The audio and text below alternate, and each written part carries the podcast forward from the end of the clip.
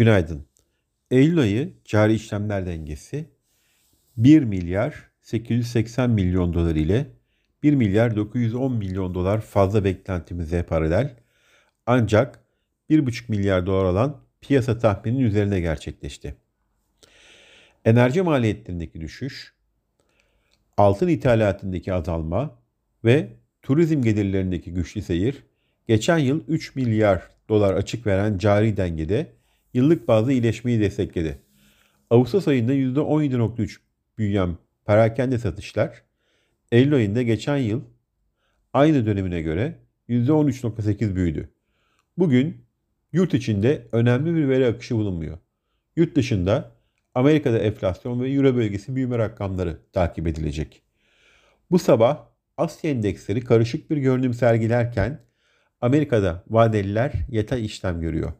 Borsa İstanbul'da hafif alıcılı bir başlangıç öngörüyoruz. İyi günler, bereketli kazançlar.